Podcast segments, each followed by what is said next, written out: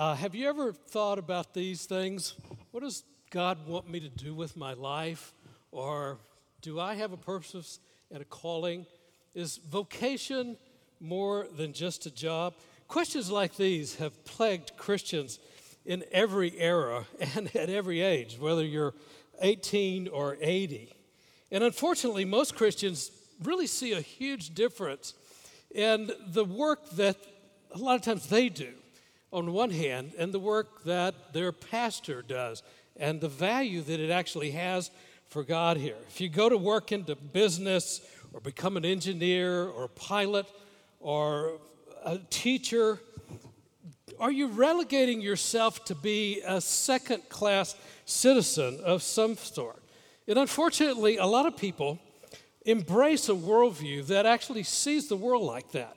That there are kind of two compartments to life, or two stratas of life. There's, on the one hand, there's what we sometimes call the sacred things, the things you know that God really cares about, just prayer, Bible study, uh, evangelism, worship, and helping the poor.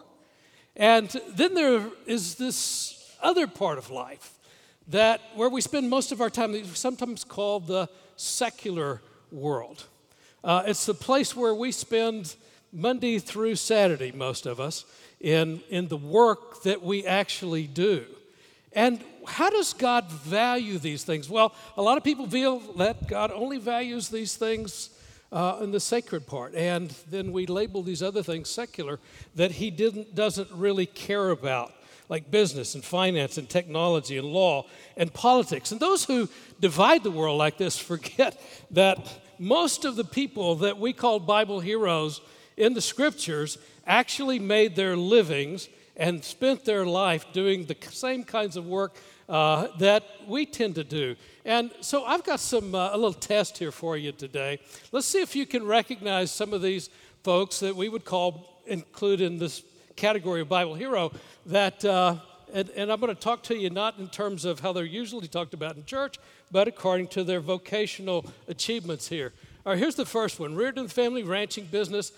Uh, his jealous brothers had him kidnapped and taken to a foreign country where he eventually rose to a top government position and saved the Near East from famine by savvy grain futures trading. Who was that? Joseph. Excellent. Yo, you are so smart. All right, see if you get this one though. In a day when women were considered baby factories, she executed several entrepreneurial ventures in real estate, textiles, while maintaining excellent management of her family estate. Does anybody recognize that? lady? Ah, the Proverbs 31 woman. Excellent. Very good. I hear that down there. Very good. Okay, what about this fellow? As a general contractor over a large government rehabilitation project, he successfully managed an international acquisitions challenge, dealt with an inadequate labor force and resisted profiteering and under the table deals to bring the job in ahead of schedule. Very good. Nehemiah. Excellent. And what about this this lady, she ran an upscale international textile business and actually hosted, invited Paul to plant the first church in Europe in her, at her estate. Lydia, Acts 16, great. Now, let's see if you recognize this one. He accepted God's call to business and became the father of the modern earth moving movement, built giant machines that, kept, uh, that helped win World War II, and built the highway infrastructure of America. Oh, well, okay, he's not a Bible character, is he? Yeah, he's, you got this. He's the founder of our university, R.G. LeTourneau. And, uh, you know, if he hadn't have uh, heard his call to business and understood that uh, he was called to business and could bring as much glory to God moving dirt as his sister could as a missionary in China, then we wouldn't be here today. When he committed his life to Christ, some of you know this story. He went to his pastor and he said, Pastor, I know that a layman can't serve God as well as a missionary or a pastor. Uh, but what does he want me to do? And his pastor said to him after they prayed, All right, Mr. LeTourneau, you don't understand here. Brother LeTourneau, God needs businessmen as much as he needs pastors and missionaries. And so what did he say to that? He said, All right, I'll be God's businessman. And so for the next 50 years, that's exactly what he tried to do. Um, and uh, to be God's businessman. So, this confusing notion that some people do what's really significant to God, that they do sacred work for God, while the rest of mankind has got to settle for second best, is, is nothing new here. This idea that full time church work uh, and are the people that have the calling from God and can do work that's really pleasing to Him was the accepted view 500 years ago when Martin Luther nailed the 95 Theses to the door in Wittenberg. Ordinary work of a farmer or a weaver or a blacksmith or a milkmaid was actually a hindrance uh, to your relationship with God. This is how Martin Luther viewed reality when he abandoned uh, success as in legal studies to become a monk. For Martin Luther, this was no success to significance move. This was a life and death thing for him spiritually to avoid what he felt like was a sure road to hell. Nothing about uh, being an attorney, though, as you'll see. If you, live, if you lived in his day, you would have likely thought the same way with most Christians that God might, might forgive sin, might forgive sin if you did a couple of things. Um, repent with deep sorrow, and secondly, to try your hardest to do your very best and to do better. But sincere Christians in Luther's day would ask the same question that we would today. It's the same question that I asked when I was trying to earn my way to God, and that is, how much is enough? What's good enough? And they had an answer for that. It was to become a monk if you really wanted to make sure that, oh, yes, you could buy an indulgence, and that would help. But if you really wanted to ensure that you were going to get to go to heaven, then this was the way you actually did that. So, Luther became a monk, and becoming a monk actually gave him no sense of assurance. It did not quiet his conscience at all, even though he outmonked the monks, and even though he showed up every day with a long list of sins that he confessed to his confessor. It didn't help. He still knew that he was separated from God and wasn't good enough. And his breakthrough came while reading Paul's letters uh, and to, uh, to the churches that, uh, that were written there. And he developed a whole new concept of work as a result of what he discovered there. Rather than an angry God, Luther found this God who loves sinners, evil persons, fools, and weaklings, as he says. The God that he found in the Bible was eager to extend God's grace in Christ to those who stopped trying to pay off God and buy their own salvation. What we could never do, he discovered Christ had done for us. And the Holy Spirit awakened him to the truth that we're justified forgiven, declared righteous, not based on our trying harder, but by Christ's work that was done on the cross, that He was sufficient, full, and took care of that for us. It was Luther's discovery of grace, you see, that actually changed his view of work. And he developed this new concept of work and calling that went straight into the face of this idea that only certain kinds of work could be done with God for God's glory and receive God's blessing and uh, could, could really please, can please God. You see, if you didn't have to be a super Christian as a monk in order to buy your forgiveness, And the logical assumption was that sincere Christians could serve God fully in any kind of work, except, as Luther says, the work of a usurer, prostitute, or the monk. He didn't think very highly of monks after he became a full follower of Christ. Luther found his support of this radical view of work in Paul's letter to the Christians at Colossae, where Paul wrote, Whatever you do, work at it with all your heart, as working for the Lord, not for men.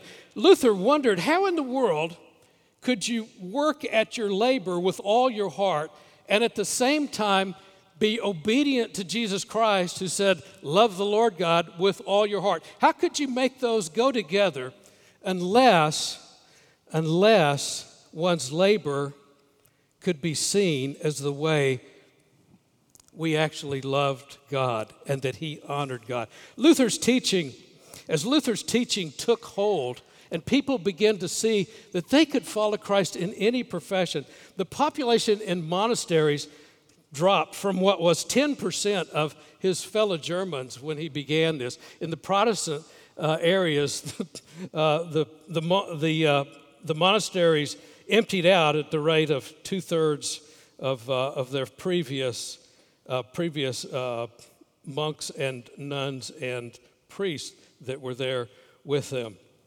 And his, you see, his teaching on the priesthood of all believers, that all of us had a direct relationship with God in the context of other believers, helped people see that they were called to their daily work just like a priest. And John Calvin, as we've already learned, who led the uh, Reformation in Geneva came to the same conclusion that all work is God's work. It's valuable, it possesses inherent dignity. And no matter how mundane or little esteemed it is, it's valuable to God. He wrote, We know that people were created for the express purpose of being employed in labor of various kinds and that no sacrifice is more pleasing to God than when every person applies diligently to his or her own calling and endeavors to live in such a manner as to contribute to the general advantage. Amazing in this day. The centrality of the doctrine of justification actually does an incredible thing. It makes our work of absolutely no value as far as our standing before God is concerned. No value. It's not about what we do, it's about what Christ did. However, the reformers, like Luther and Calvin, believe that God uses our ordinary work in incredible ways to carry his creation bounty to others, giving it inestimable value to the kingdom of God and his purposes here on earth. Listen to what Luther wrote. He said, He gives wool, that is, God gives wool, but not without labor. If it's on the sheep, it makes no garment. And in his uh, commentary on Genesis, he wrote, God pours out his generosity, he hides himself in the ordinary social functions and stations of life, even the most humble. God himself is milking the cow through the vocation, through the calling of the milk grade. Cal- Calvin agreed. He wrote, No task to be so sordid and base, provided you obey your calling in it, that it will not shine and be reckoned very precious in God's sight. Ladies and gentlemen, we are all called, uh, whatever work we might do or end up doing, to love our neighbor in the ordinary transactions of daily life and work. So, what's your calling this morning? What is it? God calls you to Himself by His Spirit and restored you through the blood of Jesus Christ to be in direct relationship with Him, you're forgiven through Christ's merits and beloved in Him. You've been made part of His family, not because you're a good person, because Christ was good enough for you and He died in your place. But He's also called you for something else as well.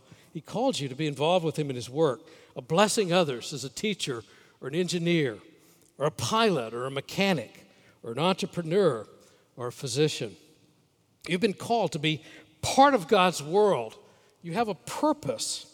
And you've been uniquely gifted by God to do this work. And no one will ever exist that's just like you or have the opportunities you have to serve in God's kingdom to serve your fellow man. That's why he saved us and left us here on planet Earth. Ephesians, Ephesians 2 8 through 10 says this For by grace you've been saved through faith, and this is not of yourselves, it is a gift of God, not by works, so that no one can boast. For we are God's workmanship, created in Christ Jesus for good works, for all kinds of good work which God prepared in advance for us to do. So if we come to Christ through faith, ladies and gentlemen, we never have to worry about being good enough again to earn our place in God's family and in His presence. Christ was more than good enough. And as Martin Luther told his congregation, when Satan comes to you, points out your sin, and says, You deserve death and hell, you tell Satan back, What of it? I know I deserve death and hell, but there is one who stands satisfaction for me, and that is Jesus Christ. Because of that, you and I are now free, not to earn our salvation, but free to bless the world. That God is at work in and through us in the ordinary words and interactions and actions and tasks that we have today, whether they're ordinary or extraordinary. So, ladies and gentlemen, let's get busy doing God's work.